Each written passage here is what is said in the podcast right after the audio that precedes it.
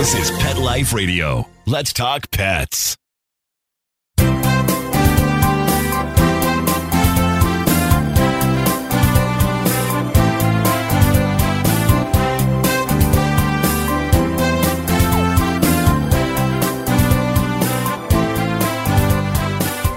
And welcome, welcome. You're here live with Dr. Jeff Werber, your host for the next 30 minutes here on Pet Life Radio's Ask the Vet with Dr. Jeff. Here for you, here for your pets. Also joining me, Instagram Live. Just the best way to, oh, question already. I love it. Katie Poo, thank you so much. Hopefully, we're going to have a lot more questions coming in, but I always have something to talk about. I'm never at a loss of something to talk about. Anyway, so if you want to get a hold of me, very easy. 877 385 8882. Once again, 877 385 8882. Better yet, you can join us here live on Pet Life Radio on the video with your pet. Just go to petliferadio.com. You can have your pet with you. Log on to uh, shows, go on to shows, ask the Vet Dr. Jeff. There's a link left for you there by our producer, Mark. And you can actually come on and, and join Ask Wait here on Instagram Live. Easier. Just be here. You're here already. And uh, if you have your pets with you, even now, I can't. One thing I can't do with Instagram is if I share the screen, it kind of ruins things a little bit. So we are not going to do that. But you can always ask. You can get a hold of me anytime. You know that already.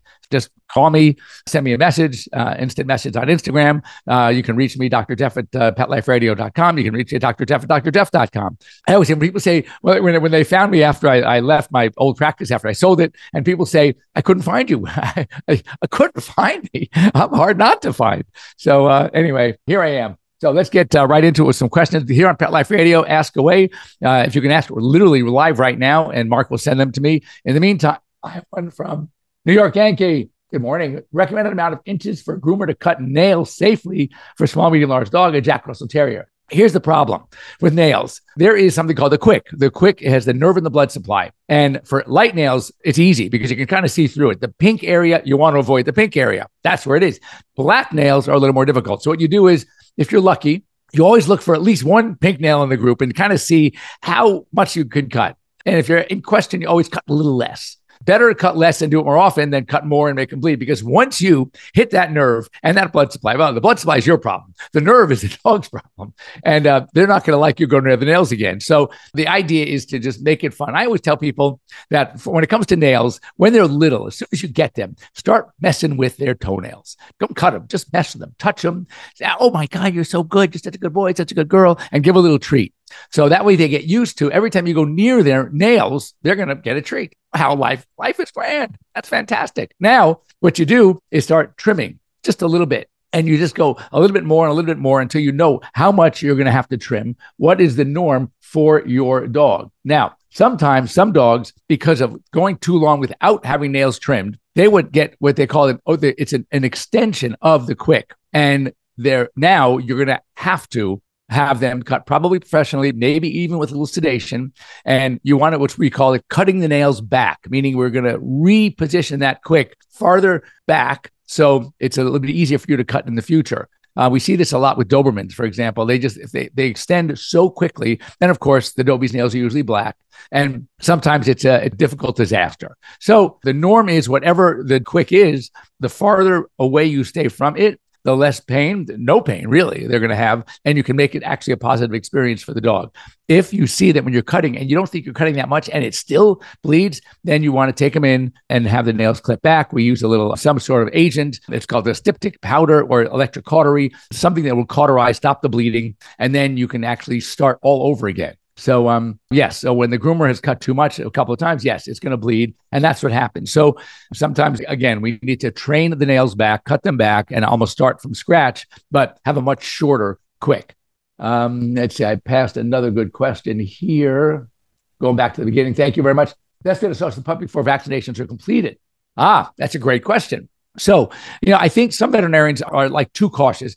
Ideal socialization, what this means is when you're getting your dog to be okay with other dogs, and of course with people, usually there's no shortage of people around a house when you have a new puppy, but there there has to be, unless you have already coming into a house with a number of dogs. Every time I introduce a dog into my home with already five dogs and five cats, that is instant socialization. That happens right away. But ideal socialization between eight and 18 weeks of age during development.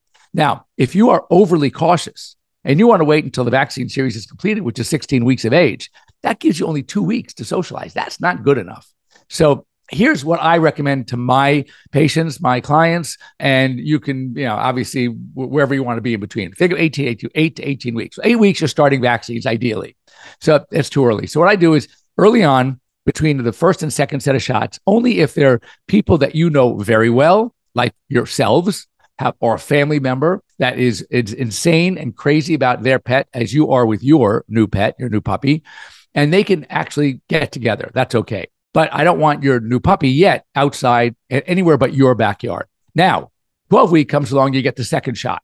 About four to five days after that, I recommend it's okay with caution walking your dog like on the street, but on your block. I don't want them going in the whole neighborhood. Certainly no place public. So, and then of course, watch for poop. And, uh, you know, if the dog starts sniffing or you see someone didn't clean up after the dog, then you want to kind of have them away. But again, you want to get together now, have a, a, like a you know like a friend's visit, you know, kind of thing. That's important just to socialize the pup. Again, dogs that you know, have fun, and just go to their house and visit with your pup. They can come to you and, and to visit with your pup at your home. But the goal is socializing and always make it a fun, positive experience. If you ever know the dog, a friend that's got an aggressive dog, do not, do not bring that dog near your dog because you don't want to, to blow it as far as your dog trusting other dogs. It's got to be another dog that has good personality, very friendly, wants to play. Then that's great. That's called like, like a play date. Then after the final shot, 16 weeks, again, four to five days later, you know, you got to give it a chance for the vaccine to work. Then you can go to public places.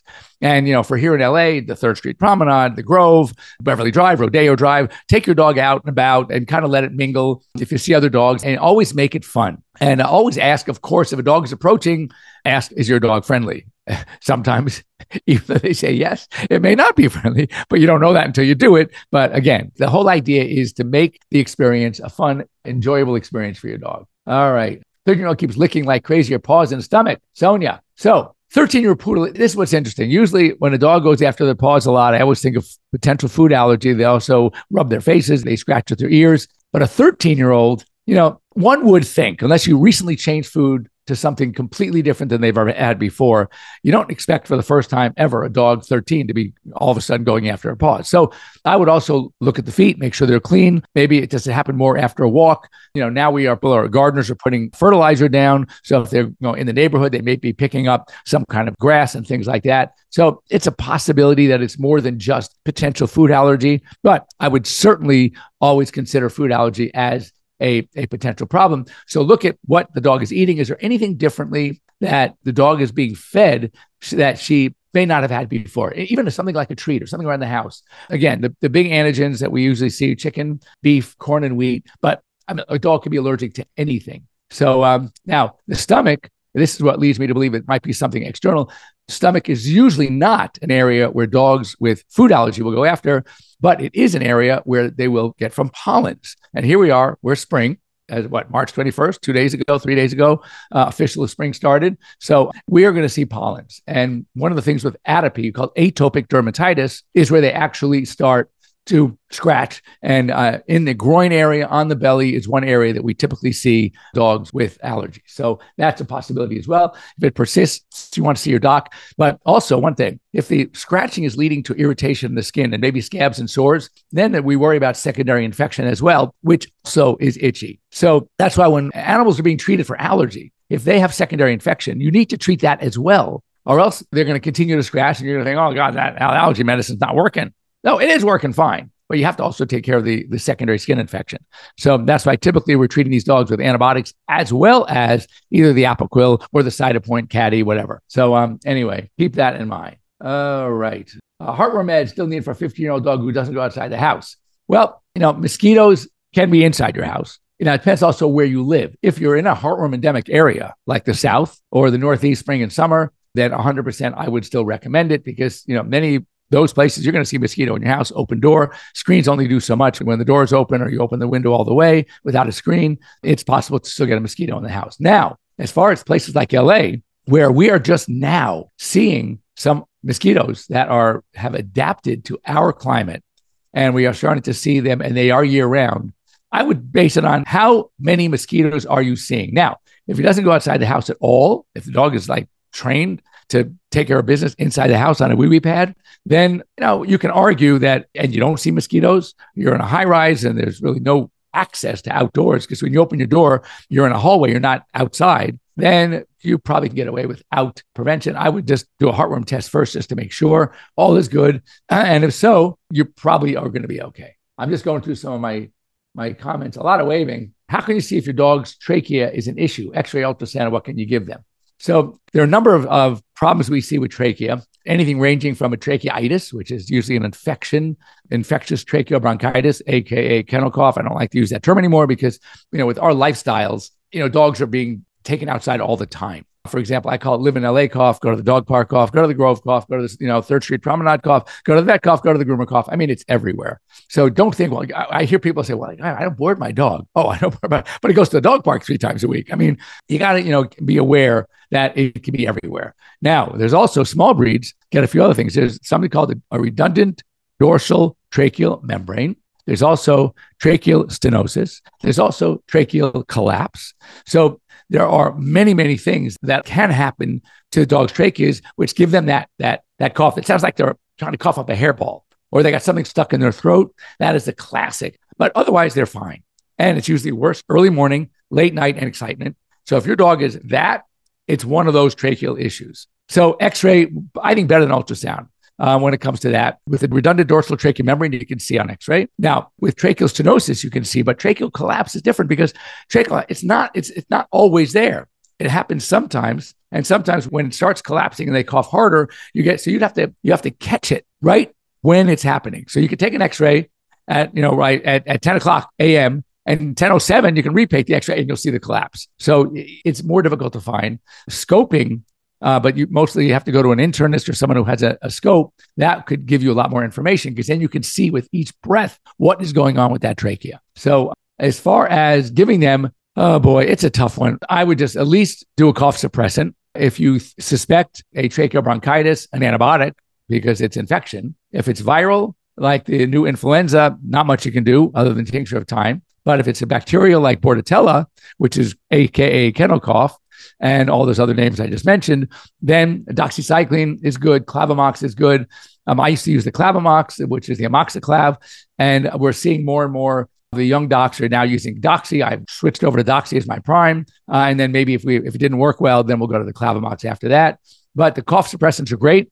Now, if it's dry, hacky, non productive, the best cough suppressant I recommend for my uh, clients and my patients is Hycodan or Tussigon. Very effective. It's a narcotic. It zonks them out a little bit, but it's very effective as an antitussive. Now, if you have a moist cough, then you want to use something like guaifenesin or guaifenesin, however you want to pronounce it. And that is the active ingredient in most over the counter cough medicines. Um, if you're going to use uh, something over the counter, I like the DMs, whether it's cough syrup DM, Robitussin DM, Vicks Formula 44D for, for that's dextromethorphan.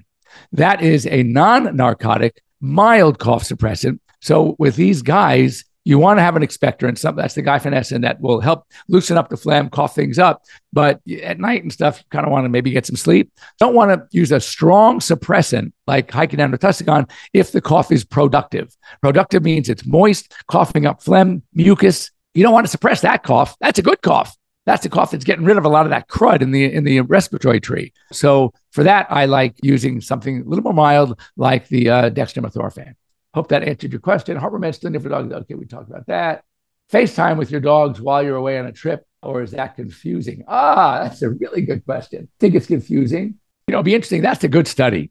Is someone should do that with dogs that have separation anxiety and see if the separation anxiety worsens after you do a FaceTime call with your dogs. I do not have an answer for that one, but it would be really, as I said, that would be a real cool study. So, um, something to think about. All right. While you're thinking about that study, and also when you have, obviously, if you're FaceTiming, someone is here taking care of your dogs. So there is a sitter or a friend that you can actually converse with. Why don't you find out how the dogs behave after the call? And now, interesting, Eloise just comes back. Vicky, great dog trainer.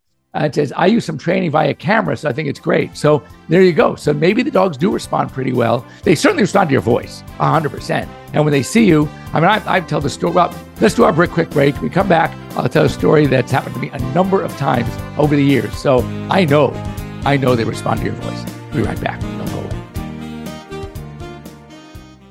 How many of you have pets? My hand's raised. Now think about how lucky you are to have such a sweet little pet in your life, and that pet is lucky to have you too. But unfortunately, there are countless pets out there that don't have a home to call their own. However, Bob's from Skechers is trying to change that. So we developed Bob's for dogs and cats to help pets in need. With every purchase of adorable Bob's footwear or fun, stylish apparel, or even the cutest Bob's pet accessories, Skechers makes a donation to Petco Love to help save shelter pets. And with your help, we've already saved the lives of over 1 million pets and raised over $7 million.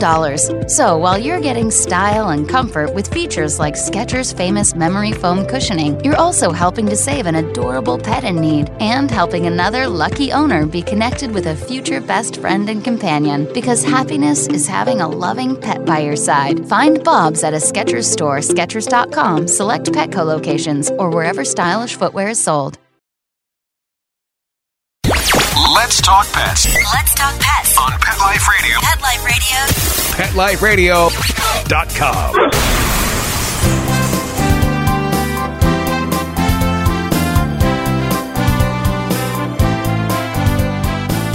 Okay, and we're back live here with Dr. Jeff Werber here on Pet Life Radio's Ask the Vet with Dr. Jeff. And during the break, we got a good question came in. And, um, you know, we talked about it before about using cameras, dogs, how are they going to respond if they see you on a FaceTime when you're out of town? All right. Are they going to be super sad when you turn off what's going on? So, and I mentioned that how they recognize your voice. You don't even need the camera. But so I've heard this many times years ago. I was doing a national uh, show. I was on every week on ABC's home show and um, and I would do a lot of news. I still do, you know, Inside Edition. I do KTLA and KCBS. But anyway, so I would hear this from clients a lot, and that is they're in the kitchen with their dog, and the TV's on in the den, and all of a sudden the dog gets up and runs, runs into the den as if almost hearing a doorbell. Right, the way he ran into the den, and I owner would go, "That's weird." What? And she goes into the den to see what what did what was she running in the den for? And my segment was on TV, and he heard my voice. I've heard that since many many a time. So it's just crazy. They're very smart. Their sense of hearing, I mean, their sense of smell we know about, but their hearing is pretty darn good too. All right. Is there a home remedy when my dog is limping on his front leg after he's been exercising?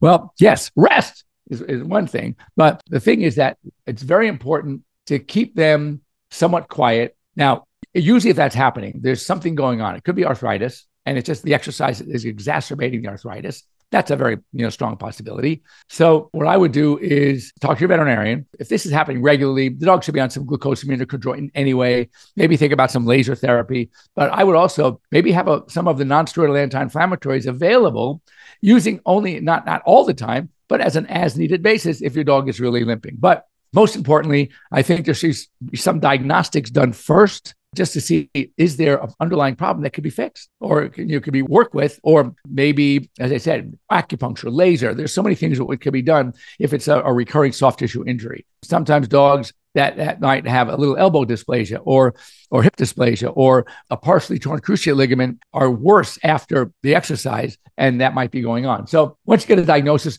you know it's really a lot of times with these cases it's important to know what it isn't just as important to know what it is. So if you know there's nothing really bad, the knee's good, the hip's good, everything's good, then most likely it just could be a little muscle soreness and then, you know, a little rest, warmth, you know, heat after like a hot compress. Um, or, and if it's also, if it's the same leg all the time, or if it's all legs, then it's definitely soft tissue. If it's the same leg all the time and only one leg, I would really delve a little deeper into what's going on with that leg. Best way to treat yeast problems in dog paws. So, pododermatitis is, is, is a really a common problem. Uh, we see it a lot. See, unfortunately, when it comes to there are two tissues of the body that have sweat glands. These two tissues look the same as each other, but unlike every other part of the body. Any guesses? What two things look alike, but parts of a dog, but it's the only areas on the whole body that look the way these do. And these are the only two areas that actually sweat with eccrine sweat glands, which means it's moist. So I'll give you a hint. One's the nose. Clearly, right? Nose is a lot often very moist. Okay. So what part of the body looks like? The pads. So pads and nose tissue are the only tissues on a dog that sweat. So therefore, that's why we're seeing sometimes a lot of pododermatitis because you have it's dark. There's often hair in there. It gets moist when they sweat, and that's a perfect environment for yeast. We call it. Well, pododermatitis can be bacterial or yeast. So oftentimes we treat with antibiotics, but we're not doing anything for, the yeast. So here's what I like: First of all, any kind of ketoconazole rinse, you get like an ear flush rinse, which usually has ketoconazole in it or fluconazole, and actually rinse the feet off and dry them well. One of my favorite things is called Neo Predef powder. You got to get it through your vet or online. Neo, N E O, Predef, P R E D E F powder. It's amazing. It's drying agent. It's anti-inflammatory, anti-itch. It's got antibacterial, antifungal. It's everything in one. But because it's a powder and it's a drying agent, it keeps the feet a lot drier. And in cases that are really severe or it's extending to the toenail, I'll use oral medication as well. Uh, fluconazole, itraconazole, ketoconazole, whatever. There are a number of really good products, but that you have to talk to your veterinarian. Now, when it comes to using medications, antifungal medications for dogs, just like people, it's a long haul. Uh, you got to go minimum a month. I was treating my son's Frenchie with yeast, yeast dermatitis, also common in Frenchies. And um, with two full months of the fluconazole, finally into the third month, that's when he started to respond. And I know if you know anybody with toenail funguses, et cetera, and they put them on Lamisil, that also you, are looking at of several months of treatment. So it just takes a little long. All right. Uh, okay. Okay. Okay. Do I agree with shaving dogs? Good question. Okay, shaving dogs down. Now we're approaching spring.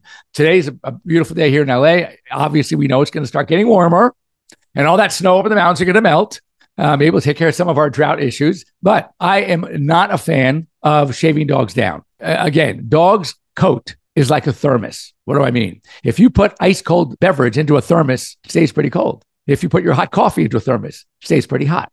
The thermos, what it does, it, it keeps the temperature stable for whatever is in. It's going to stay, keep it that way as long as it can. Now, same thing with the dog's coat. Let me add a healthy dog coat.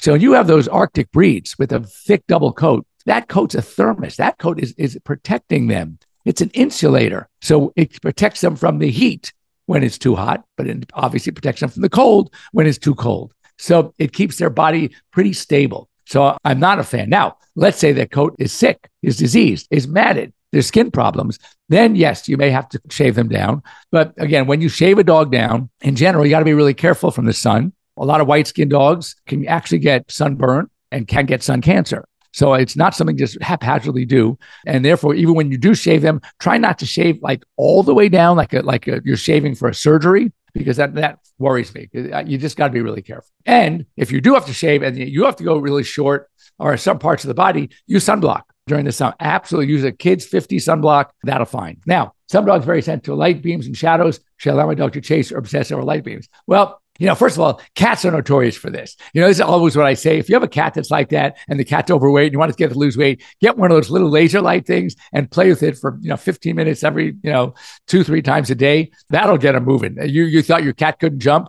If you have a cat that likes those chasing those light beams, it's great. I was um in the kitchen and I had my watch on and I just through an open window, all of a sudden my dog got up and just ran to this wall. I said, What are you doing? And it turns out I was, I said the light was coming in, caught my watch, and it had that quick reflection. It is what it is. If they like to chase it, obsess over it, can. If it's bothering you, that it's bothering him, or you think it's bothering him, close the shade, you know, whatever it is, whatever was causing that beam. It's interesting about dogs that are like that, cats that are like that. Once it stops, they stop. It's not like, and then they play with it while it's there, but they don't go crazy when it's not there. So that's what I would do if it's bugging, uh, but it's good. It's good exercise. I worry about my dog not pooping enough. How often is normal? Well, it depends how full of, you know, what your dog is because so I would say two to three times a day is, is normal. Four times a day could be normal. Six times a day is excessive. Once a day is probably not enough. So uh, it all depends on the dog. If your dog is acting fine and is a two a day pooper, then that's good. If the dog is is not acting fine or sitting and trying to poop but nothing's coming out, then maybe there's something going on. May need a stool softener. It really depends. What I tell people to do, and more more so with cats and dogs, is that there is something called obstipation, uh, where they're actually blocked. And you take an x ray and you see the colon is as big as a horse's colon. And that's a problem. That dog or cat needs an enema, needs to be cleaned out. And then the question is, why did this happen? And then, then you have to do some more some investigation. And as I said, probably start treating with something, adding fiber to the diet. You know, when we add a little bit of fiber, that actually helps stool consistency if there's diarrhea, if there's colitis. But if you add more fiber, if you overdo it, then you're going to have too soft stool, but that might help with their elimination. So speak to your veterinarian. There's no one norm. I've seen all variations. I know some dogs that are going four times a day, some going twice a day. as I said, you get to one, that's too little. Six, five, six is probably too much. But if those stools are totally normal and the dog wants to eat and it's fine, then don't worry about it. Just you know, let them poop that often. Back to Eloise came a comment that if the dog is sore uh, after the walks, I assume that's where it's coming from. What that answer is uh, using heating pads and ice, but you have to know what the cause is. If it's just soft tissue, I 100% agree. Do I think running dogs on cement is okay for the pads? Well, it all depends on the dog. And this is why I say when you are, you know, especially more for people that have a, have more of a difficult winter and they really take some time off of, of outdoor activity, I recommend if you had a dog that was a good runner and used to be able to run a mile with them or more, and now all of a sudden you had a you know a lazy winter, don't go out and start running a mile on the first day the sun comes out. Okay, you don't want to do that. So you want to actually hold the pads, all right? And you want to make sure that they start getting a little calloused. They have to get a little stronger. So start slowly, gradually increasing the walking. Now, if it's a very hot day and your dog usually is on asphalt, black asphalt is really, it gets really hot. So if it's summertime and you're getting 90 degree weather, you got to be really be careful of the asphalt. You do not want to run them on cement or asphalt for long periods. And again, make sure you have plenty of rest and you know let them have them run on grass is better. Cement is better than asphalt. Asphalt is usually the worst, but understand that it gets pretty hot. And one other thing, a lot of areas that it gets really hot, like South Florida, Louisiana, Texas, Arizona, even though the sun goes down, it's still hot. So you got to be really careful. Those surfaces retain heat for many hours. So you may not want to, you know, get them again until much later. So just keep that in mind. All right. Last, grain-free diet, cats harmful long term. We don't know. That really depends on the animal itself. So I am not a fan of grain-free. Not that it's always harmful, because we don't know which dogs are going to possibly have this reaction to cardiomyopathy, which ones won't. And it may not be related to the grain free at all. We don't know. It's just too coincidental. So, anyway, I'm not a fan because there's no proof, there's no study that actually said grain is bad for dogs. As a matter of fact, dogs is a good source of protein, it's a good source of carbohydrate. They need it for energy. I don't know where this all started and why, but whatever it is, people are anthropomorphizing, started with gluten. Gluten is not a problem for dogs. Grain is not a problem for dogs. So don't always take your style, your preferences, and apply it to your pets because it's not, they're not the same. And if you are thinking about it, do some homework, talk to your veterinarian, but don't just run. Okay. It's, it's, it's not a good idea. My dog doesn't like to go on walks. Once she gets past two houses, she pulls me back into my house. Well, maybe that's telling you something. Maybe she doesn't like the neighborhood. Maybe you should move. And I'm just kidding. Some dogs are like that. Some dogs use out to take care of their business. And once they take care of their business, they're done and obviously much more comfortable at home. So, um, if there are other ways you can get the dog to exercise, if dog loves running around in your backyard, that's fine as long as they get the exercise. So it's something that you want to be aware of. But also, there may have been something that frightened your dog at some point, and that's why it doesn't want to go. So tr- maybe try going a different direction. Maybe try getting in the car for a longer walk and just going to someplace else and see if that is makes a difference. Is your dog more apt to walk two or three or four blocks? Then there is something around your house that freaked your dog out at some point and dogs have good memories when it comes to stuff like that, especially negative experiences. So you might want to think about that just to try it, just a little test and see if the dog is, you know, does better away from your home. Ah, so back to the, the limping dog. He has zoomies uh, running up and down the stairs, and outside his limp is pronounced when he gets up from resting. Okay, yeah, that is totally normal. Now, when a dog can do all that stuff and then rests and the limp is more pronounced after resting, that is usually arthritis. So my hunch is You've heard it with people. They warm out of their arthritis. Very stiff at first, but then they start moving and it gets all the juices flowing, the blood going, and and the surfaces, the joint surfaces are, are sort of start gliding again, and the pain goes away. So I would, if it's the back legs, I'm thinking hip dysplasia. If you haven't already gotten a diagnosis, get a diagnosis, have x-rays taken, and then go from there. If it is arthritis, that would explain what's going on. Uh, okay. My dog doesn't want to go on walks once she gets past. So, all right, now, yeah, you like the cute kids in the background. It's great for you, but uh, and yeah, we have three of the three or four of the five grandkids here right now. So that's a problem. Not a problem. It's great.